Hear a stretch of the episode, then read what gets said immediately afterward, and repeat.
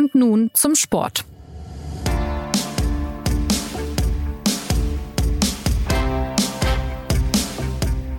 Für viele Fußballer ist der Gewinn der Champions League ein großes, fernes Ziel und wer ein normalsterblicher Profi ist, kann vom runden Henkelpott nur träumen.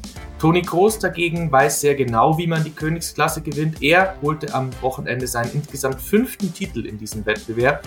Ja, und er ist damit, das lässt sich zweifelsfrei sagen, aktuell der erfolgreichste deutsche Fußballspieler. Dabei gilt der Mann von Real Madrid nicht nur als Stratege und Passmaschine, sondern mittlerweile auch als öffentliche Figur, die gerne ihre Meinung sagt. Am Samstagabend konnten das auch die Fernsehzuschauer erleben, als er mit einem ZDF-Reporter aneinander geriet. Es ging um die richtigen Fragen im richtigen Moment. Also ein bisschen so wie bei Und nun zum Sport, dem Fußballtalk der Süddeutschen Zeitung. Ich bin Jonas Beckenkamp und ich freue mich auf unsere Gäste. Die Experten sind heute Javier Cáceres, ähm, Spanien-Kenner und unser Reporter beim Finale in Paris, sowie Martin Schneider, Fußballerklärer, ja, in allen Lebenslagen. Hallo, ihr beiden. Hi, servus. Hallo. Also, Martin, zunächst mal die Frage an dich. Soll ich denn heute lieber positiv angelegte Fragen oder negativ angelegte stellen? Du kannst wie immer alles fragen, was du möchtest. Das ist ja wunderbar. Das ist ja wunderbar, dann kann ich hier wirklich einfach loslegen. Nein, also Spaß beiseite. Ähm, wie hast du denn die Szenen um Toni Groß nach dem Final Schlusspfiff gegen Liverpool erlebt? Hat er recht, wenn er sich da über zu kritische Fragen beklagt? Ach, ich, ich finde es erstmal äh, per se bemerkenswert, welche Dimension dieses Interview angenommen hat, ehrlich gesagt. Also wir, wir reden jetzt ja noch äh, zwei Tage später äh, drüber und ähm, Mai irgend, irgendeinen Nerv hat es offensichtlich getroffen. Also die Szene war äh, die, dass der äh, ZDF-Reporter Nils Karben meiner Meinung nach eigentlich ein ganz normales äh, Interview mit ihm geführt hat, auch zwei normale Fragen gestellt hat und dann eine Frage gestellt hat, äh, wo er Toni Groß gefragt hat, warum sie am Anfang des Spiels äh, so in Bedrängnis waren.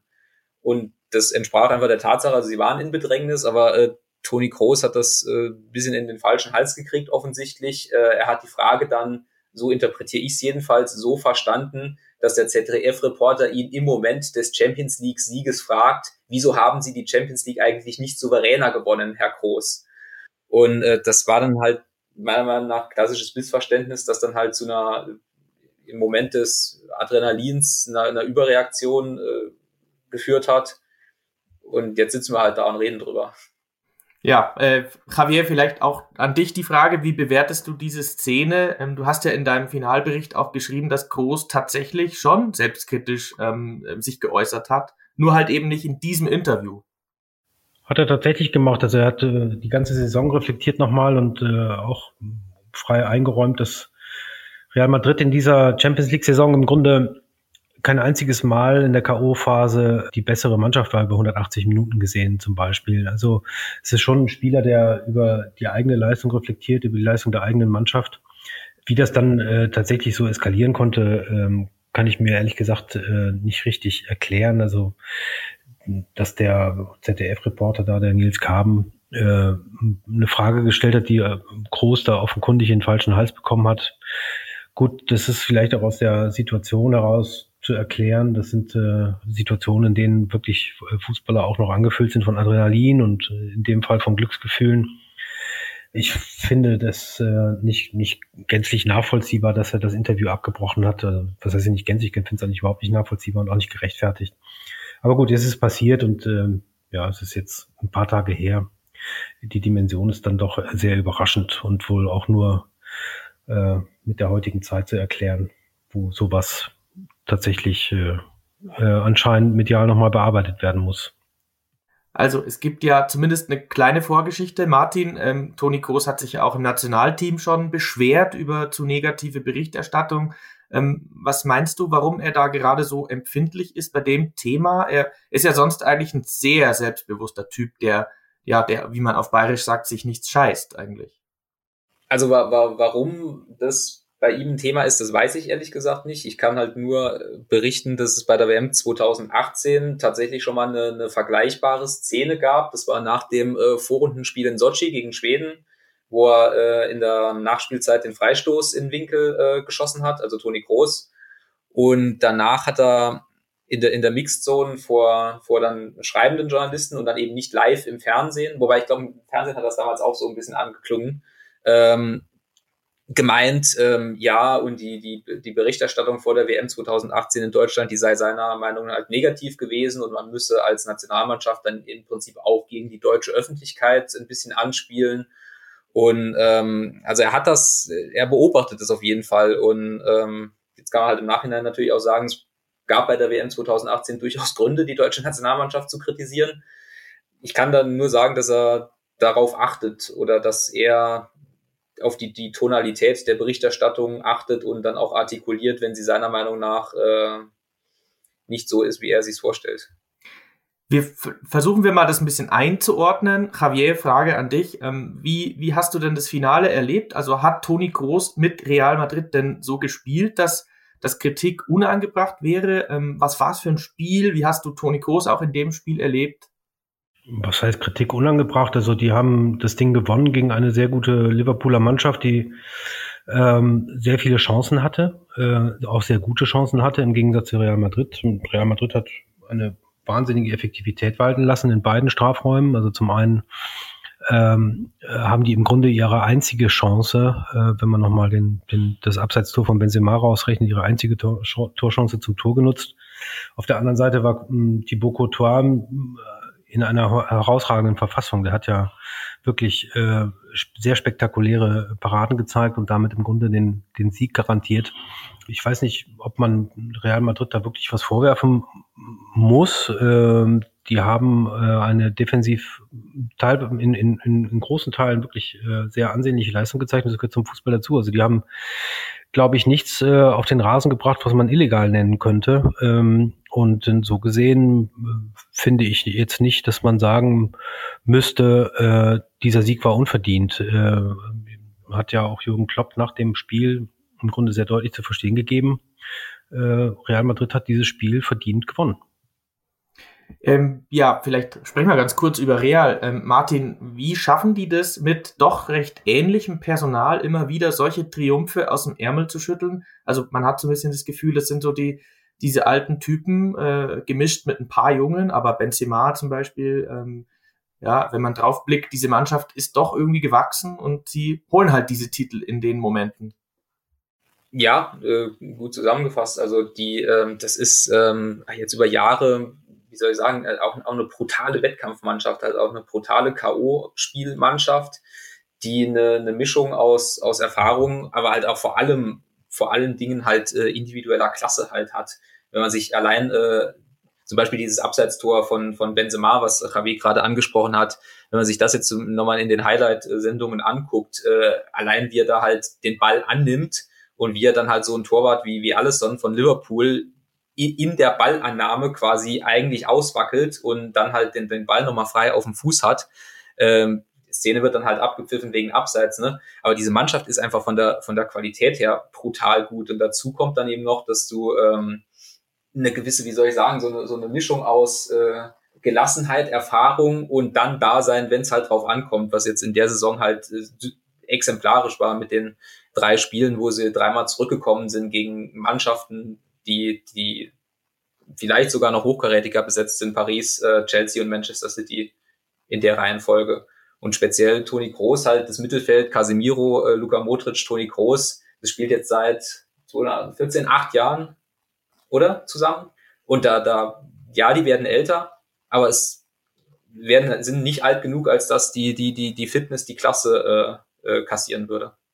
Also Toni Kroos ist ja jetzt unser Protagonist, ähm, dann vielleicht doch nochmal auf ihn ge geschaut. Ähm, seine fünf Titel sind jetzt ja eine einmalige Leistung, aus deutscher Sicht auch, äh, in Spanien aber auch. Ich glaube, es gibt keine Spieler, die mehr als fünf haben. Ähm, sind ja alles Profis von Real. Ähm, warum ist es am Ende von allen talentierten deutschen Fußballern, ausgerechnet Toni Kroos, dem diese Sammlung so gelingt und nicht Thomas Müller, äh, Philipp Lahm, Mats Hummels, wer auch immer. Ähm, Javier, wie schätzt du das ein? Naja, steht halt bei dem Verein unter Vertrag, der die ganzen Titel gewonnen hat. Also äh, ich, das, natürlich gibt's da äh, auch andere deutsche Spieler, die in der Lage wären, in der Mannschaft zu spielen, aber ähm, äh, den Vertrag hat sozusagen Toni Kroos mit Real Madrid im Jahr 20, 2014 geschlossen, nicht äh, weder, weder Hummels noch ähm, noch äh, Lahm noch sonst irgendwer. Ähm, Real Madrid hat sich in den letzten seit Gründung des, des, äh, des Wettbewerbs äh, 14 Mal durchgesetzt, hat äh, 17 Finalspiele bestritten. Ähm, ja, und großes Teil dieser, dieser fantastischen Geschichte. Wie ist denn eigentlich jetzt äh, Frage an dich als Experten in Spanien auch ähm, sein Standing eigentlich bei Real Madrid ähm, aus der Sicht der Spanier? Er spielt ja dort jetzt, wir haben es gehört, seit 2014 und er spielt ja wirklich fast immer. Also er ist immer gesetzt. Wie finden die Spanier ihn als Typ und als Fußballer? Der hat, der genießt schon eine sehr hohe Anerkennung, äh, auch aufgrund seiner, der Art und Weise, wie er spielt. Er ist natürlich bei Real Madrid eine der maßgebenden Figuren. Das war auch am Samstag wieder zu sehen. Also äh, die Art und Weise, wie, wie Liverpool Luka Modric zugestellt hat, äh, führte ja zwangsläufig dazu, dass er wahnsinnig viele Ballkontakte, insbesondere in der ersten Halbzeit hatte. Ähm, er ist Teil einer wirklich sagenhaften Generation. Ähm, vier Titel hat er selbst mitgemacht. Die, die, gibt es ja noch weitere Spieler bei Real Madrid, die jetzt mit Real Madrid fünf Titel geholt haben. Unter anderem eben Modric oder, oder Benzema. Also fünf Champions League Titel. Ähm, er hat ein, was, was die soziale Anerkennung, äh, wenn man das so sagen will, äh, anbelangt, da hat er ein bisschen Anlaufschwierigkeiten gehabt, was vor allen Dingen daran lag, dass er eigentlich nie auf Spanisch kommuniziert hat. Äh, er hat es, glaube ich, relativ schnell gelernt, aber sich nicht getraut, zum Beispiel Interviews auf Spanisch zu geben. Das war jetzt am Samstag im Stade de France komplett anders. Da hat er auch nochmal mit den Radiokollegen zusammengestanden nachts um zwei und hat äh, auch dort Interviews gegeben, wo er allerdings keine kritischen Fragen natürlich über sich ergehen lassen musste.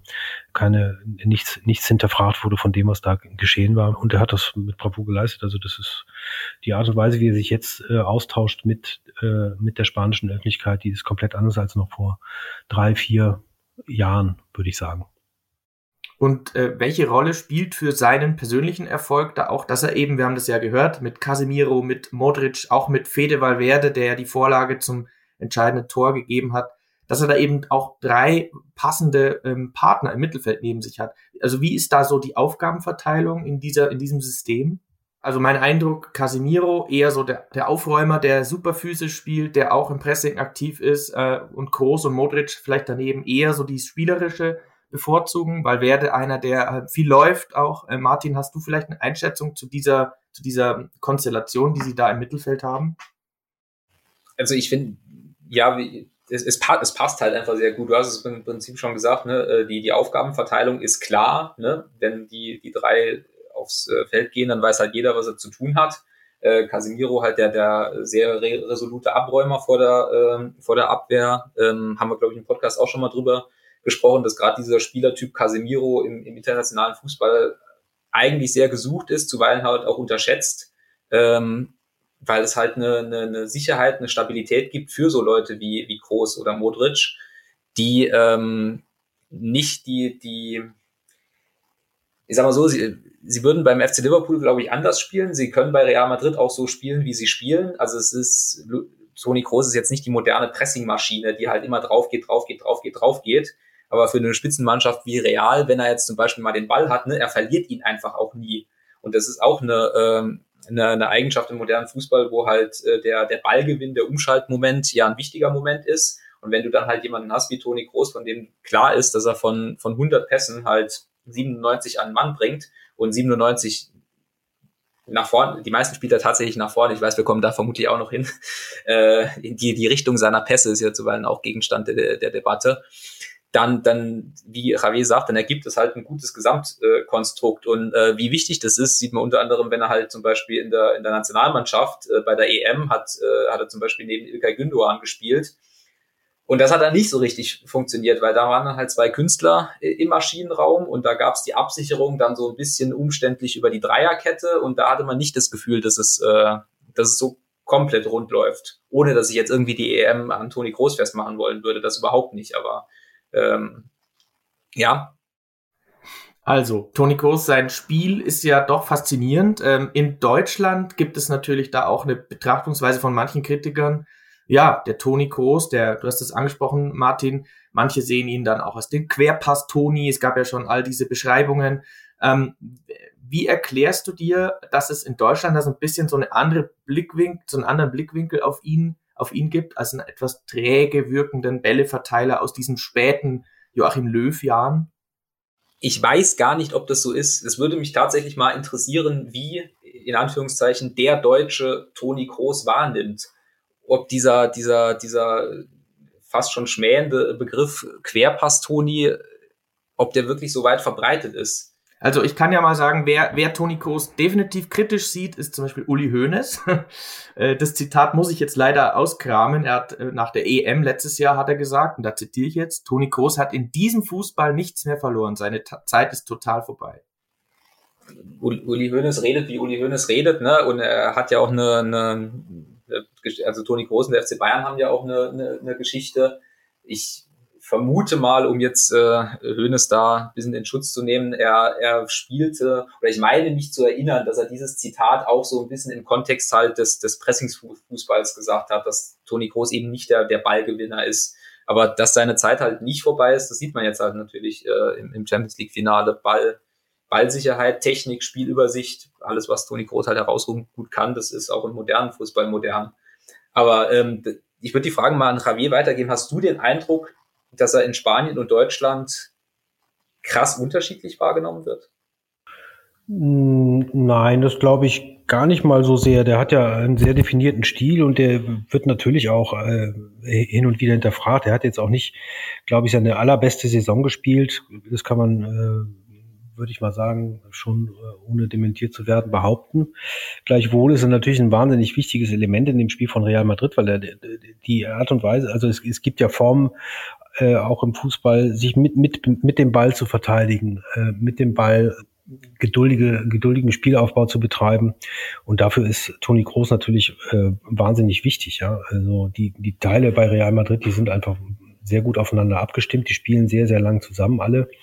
Ähm, das ist eine sehr gewachsene, gewachsene Mannschaft, sehr homogen auch in ihrer Ausrichtung und sich einig darüber, was man da eigentlich fabrizieren möchte. Ähm, natürlich gibt es Situationen oder Spiele, ähm, äh, in denen äh, Toni Kroos auch in Spanien kritisch gesehen wird. Äh, und das hängt natürlich immer damit zusammen, äh, was für ein Ergebnis man erzielt. Ganz einfach. Also äh, die, die Tugenden, die äh, Toni Kroos an den Tag legt, die werden natürlich vor allen Dingen nur dann oder werden vor allem dann hinterfragt, wenn, wenn die Ergebnisse nicht stimmen. Äh, das ist da in Deutschland und Spanien nicht anders. Das ist überall auf der Welt so. Jetzt haben wir gerade gehört, wie ähm, er in München gesehen wird, ähm, zumindest von Uli Hoeneß. Ähm, Martin, wie lief das denn damals, ähm, als er die Bayern verlassen hat? Da ist er ja dann nach Madrid gewechselt, 2014. Ich glaube, er war ein Jahr unter Guardiola noch da. Ähm, diese Beziehung war nicht ganz reibungsfrei, soweit ich mich erinnern kann, oder? Zumindest die Beziehung zwischen ihm und dem Club. Zu Guardiola war es, glaube ich, okay, aber also er ist gegangen, ich habe es in, in, Vorbereitung äh, zum Podcast auch nochmal nachgelesen. Karl-Heinz Rummenigge hat die Geschichte auch mal äh, quasi offiziell äh, im, im On erzählt. Ähm, er ist damals gegangen, als Mario Götze zum, zum FC Bayern gewechselt äh, ist und die hatten den, den gleichen Berater, haben sie glaube ich immer noch. Ähm, das heißt, Toni Groß wusste, was Mario Götze verdient und er hat äh, laut Karl-Heinz Rummenigge gesagt, er will glaube ich mindestens das gleiche verdienen. Und da hat der FC Bayern gesagt, nee, und dann hat Toni Groß gesagt, okay, dann gehe ich zu Real Madrid.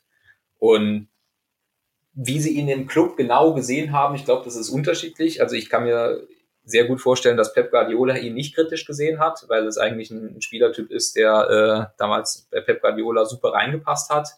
Es gibt die Geschichte, dass er im äh, 2012 im, im Finale der Horm im Elfmeterschießen nicht angetreten ist. Das hat er auch mal erklärt, auch bei, bei uns im Interview damals, weil er im äh, Halbfinale gegen Real Madrid hat einen Elfmeter verschossen. Und dann wollte er nicht. Aber in der Führungsetage des FC Bayern hat man ihm das dann quasi als Zurückschrecken von Verantwortung ausgelegt, offensichtlich. Allerdings hat er danach auch 2013 nochmal eine, eine Saison gespielt, wo er zum ersten Mal die Champions League gewonnen hat mit dem FC Bayern. Das hat man im Nachhinein gar nicht mehr so auf dem Schirm, aber da war ja Jupp Heynckes Trainer, der auch sehr, sehr viel von Toni Kroos gehalten hat. Und da hat er im Finale nicht gespielt, weil er verletzt war, aber bis zum Finale hat er, glaube ich, jedes Spiel gemacht unter Jupp Heynckes.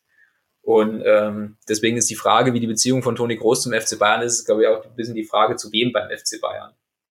Also was ganz sicher ist, ist, dass Pep Guardiola damals also ihn unbedingt halten wollte. Das ist äh, erklärtermaßen so gewesen.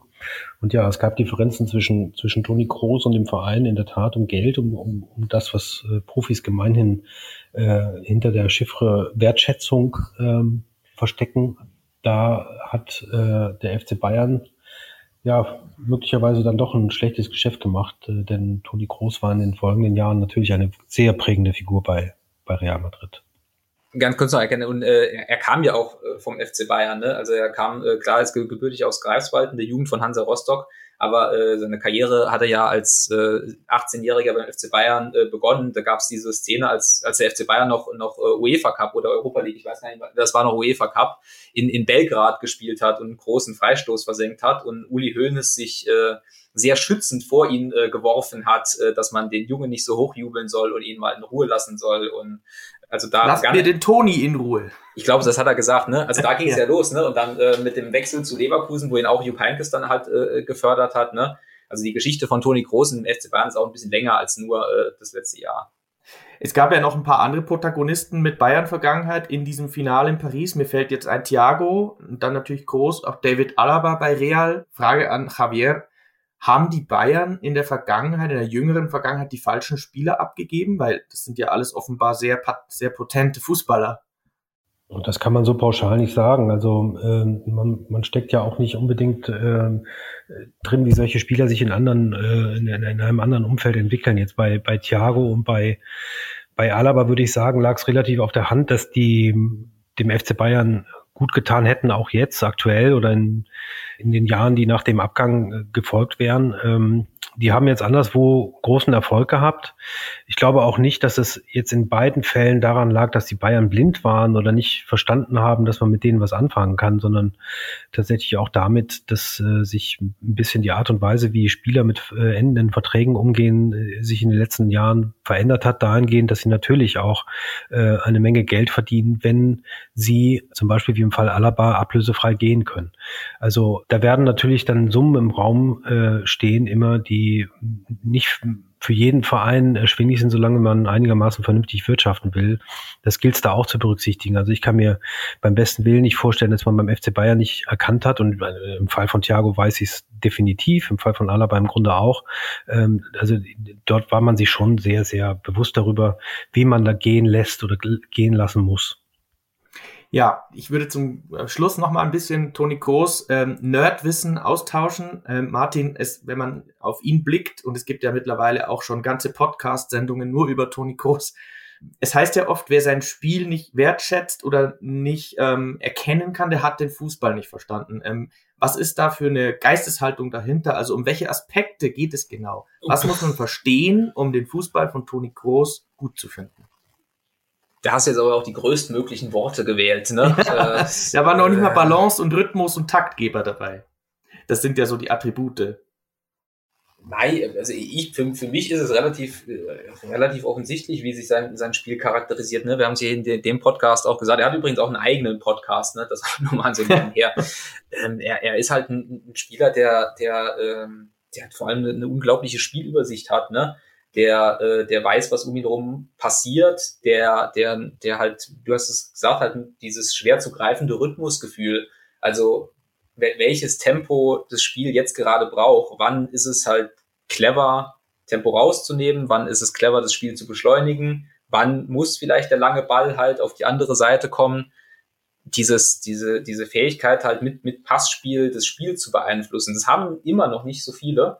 Es liegt auch halt wir haben es angedeutet, ein bisschen daran, dass der, der Fußball oder Teile des Fußballs sich halt in eine andere Richtung entwickeln, wo es eben halt nicht darum geht, äh, den Ball lange selbst zu behalten, sondern hauptsächlich darum geht, den Ball schnell zu gewinnen und umzuschalten und gar nicht so lange in Ballbesitz zu sein. Aber das ist halt ein, ein Spiel, was Real Madrid halt entgegenkommt. Und wenn man das halt spielt und wenn man das kann, dann ist halt Toni Kroos der, der, der ideale Spieler dafür. Wenn ich ihn jetzt halt in eine, in eine Gegenpressing-Mannschaft packe, dann werden, werden vermutlich beide nicht glücklich. Ne? Das sind halt dann unterschiedliche, unterschiedliche Sachen. Ich, ich persönlich, wenn ich das sagen darf, ich, ich mag so Spieler wie, wie, wie Toni Kroos. Also ich gucke ihm gerne zu. Ich sehe auch, also ich finde es halt offensichtlich, dass er, dass er technisch herausragende Fähigkeiten hat. Immer noch. Und ähm, ob man jetzt den, den, den, den ganzen Fußball an ihm aufhängen muss, weiß ich ehrlich gesagt nicht. wie, wie ist denn der, der Prototyp des Mittelfeldlenkers? Wie hat er sich denn entwickelt? Also Javier, Frage an dich. Ähm, heute gibt's ja Typen auch, die physischer sind, ähm, dynamischer, auch als Toni Kroos. Ich denke jetzt mal an ja, Leon Goretzka oder auch Conte bei Chelsea. Ähm, welche Figuren fallen dir da noch ein und, und wie, wie unterscheiden sie sich von Toni Kroos? Das sind ja, das sind ja völlig andere Spielertypen. Also die, die sind ja überhaupt nicht mit, mit ihm zu vergleichen. Also Toni Kroos ist so ein bisschen mehr eher eher so der Prototyp des des Organisators, der früher eher hinter den Spitzen agiert hat und jetzt mit den Jahren hat sich äh, in meinen Augen ergeben, dass die die die Organisation des des eigenen Spiels sich eher ins äh, in das, was man das defensive Mittelfeld genannt hat, mal verlagert hat. Das ist ja bei, bei Groß wirklich augenscheinlich. Der sichert nach hinten ab, wenn, wenn der Linksverteidiger von Real Madrid, sei es Mendy oder zuletzt halt äh, Marcelo nach vorne gehen und ist bei eigenem Ballbesitz derjenige, der versucht, das Spiel vernünftig zu kanalisieren. Ähm, das hat ja mit, mit Conte, der ja eher ein typischer äh, äh, Spieler ist, der Bälle abfängt und, und äh, erstmal das gegnerische Spiel zerstört. Ähm, äh, mit, mit dem hat das, hat das Spiel von Toni Kroos nichts zu tun, sondern der Kroos ist eher einer, der, der versucht, ähm, ja, das eigene Spiel aufzuziehen und da näher dran ist an, an früheren Zehnern technisch bewandert ist, das Spiel gut lesen kann, das Spielfeld vor sich hat und nach vorne denkt, nicht, nicht wie, wie äh, Conte oder Goretzka ist auch wieder ein völlig anderer Fall, ist eher ein Box-to-Box-Spieler, ein physisch starker Typ, der wahnsinnig viel läuft, das tut Toni Kroos auch, aber halt nicht äh, in der Dynamik, weil er andere Fähigkeiten und andere physische Voraussetzungen hat als, als ein Spieler wie Goretzka. Ist denn Jo Kimmich vielleicht so einer? Ich meine, er ist, glaube ich, 26, der sich noch entwickeln könnte in die Richtung?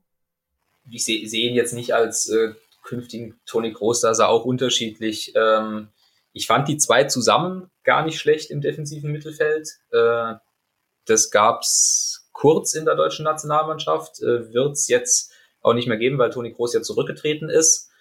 Nee, auch, auch, auch Kimmich, ähm, gut, muss man immer gucken, was er macht, äh, weil er beim FC Bayern im Moment dazu tendiert, immer alles zu machen, also wirklich alles, sowohl nach hinten als auch nach vorne äh, und er sich damit auch ein bisschen überfordert. Aber so, einen so einen natürlichen Nachfolger von Toni Kroos im deutschen Fußball sehe ich jetzt potenziell nicht kommen. Man hat was, was Rave sagt, ist, ist, ja, ist ja sehr interessant. Ne? Man hat diese, diese Zehner-Typen, also auch diese technisch starken Zehner-Typen vorne mit Kai Havertz, Florian Wirz, aber die auch halt die keine Spielorganisatoren sind, sondern die dafür da sind, eben äh, vorne in der, äh, im, wie es modern heißt, letzten Drittel roten Zone, früher hat man halt Angriff gesagt, ähm, eben, eben den, entweder den entscheidenden Pass oder den entscheidenden Schuss zu setzen. Diese, diese Organisation nach hinten, der, wenn man so einen Typen wie, wie Toni Kroos dann nicht hat, dann ist das halt auch oft in der, in der Innenverteidigung angelegt. Ähm, ich weiß nicht, wie ich jetzt gerade drauf komme, beim Pokalfinale zum Beispiel war es Nico Schlotterbeck vom SC Freiburg, der die, die Spiele jetzt gespielt hat, wobei ich weiß, dass der Weg von Toni Kroos zu Nico Schlotterbeck sehr, sehr weit ist. Ne? jetzt mal nur taktisch, äh, taktisch äh, gesprochen. Aber ja, es ist vielleicht eine interessante Beobachtung, dass es so einen neuen, neuen Toni Kroos im deutschen Fußball, also auch so im internationalen Fußball, sehe ich nicht. Okay, ähm, dann die letzte Frage, Martin. Ähm, wie lange meinst du, dauert es denn, bis jetzt ein anderer Deutscher mal fünfmal die Champions League gewinnt? Ähm, siehst du irgendwen, der, der da in die Nähe kommen könnte? Ich meine, Thomas Müller ist halt schon na, 32, Philipp Lahm spielt nicht mehr. Äh, schwer zu sagen, oder? Da erwischst du mich jetzt statistisch auf dem falschen Fuß, weil ich aus dem Kopf nicht weiß, wer der nächstbeste äh, äh, in der Liste ist, ehrlich gesagt, vor allem noch der Aktive. Aber wenn die Frage darauf abzielt, ob der FC Bayern jetzt in den nächsten drei Jahren dreimal die Champions League gewinnt, würde ich sagen, ich glaube eher nicht. darauf zielt sie tatsächlich ein bisschen ab. Also, äh, Toni Kroos, eine Würdigung. Ich hoffe, wir haben das dann so ähm, zur Zufriedenheit ausgeführt und wir haben alle äh, positiv und negativ angelegten Fragen beantwortet. Die Champions League ist rum. Real Madrid hat den 14. Titel und trifft nun im europäischen Supercup auf, wir haben es alle so erwartet, Eintracht Frankfurt am 10. August. Und Toni Kroos genießt die Zeit mit seiner Familie. Die ist ihm nämlich auch wichtig. Das hat er auch in dem umstrittenen ZDF-Interview am Samstag erzählt. Von ihm hören wir bestimmt noch mehr und hoffentlich dann auch von euch beiden. Ich sage danke an Javier und äh, Martin und weise noch zum Schluss auf unser Feedback-Postfach hin. Schreiben Sie uns gerne unter podcast.sz.de. Wir freuen uns und damit tschüss, bis demnächst.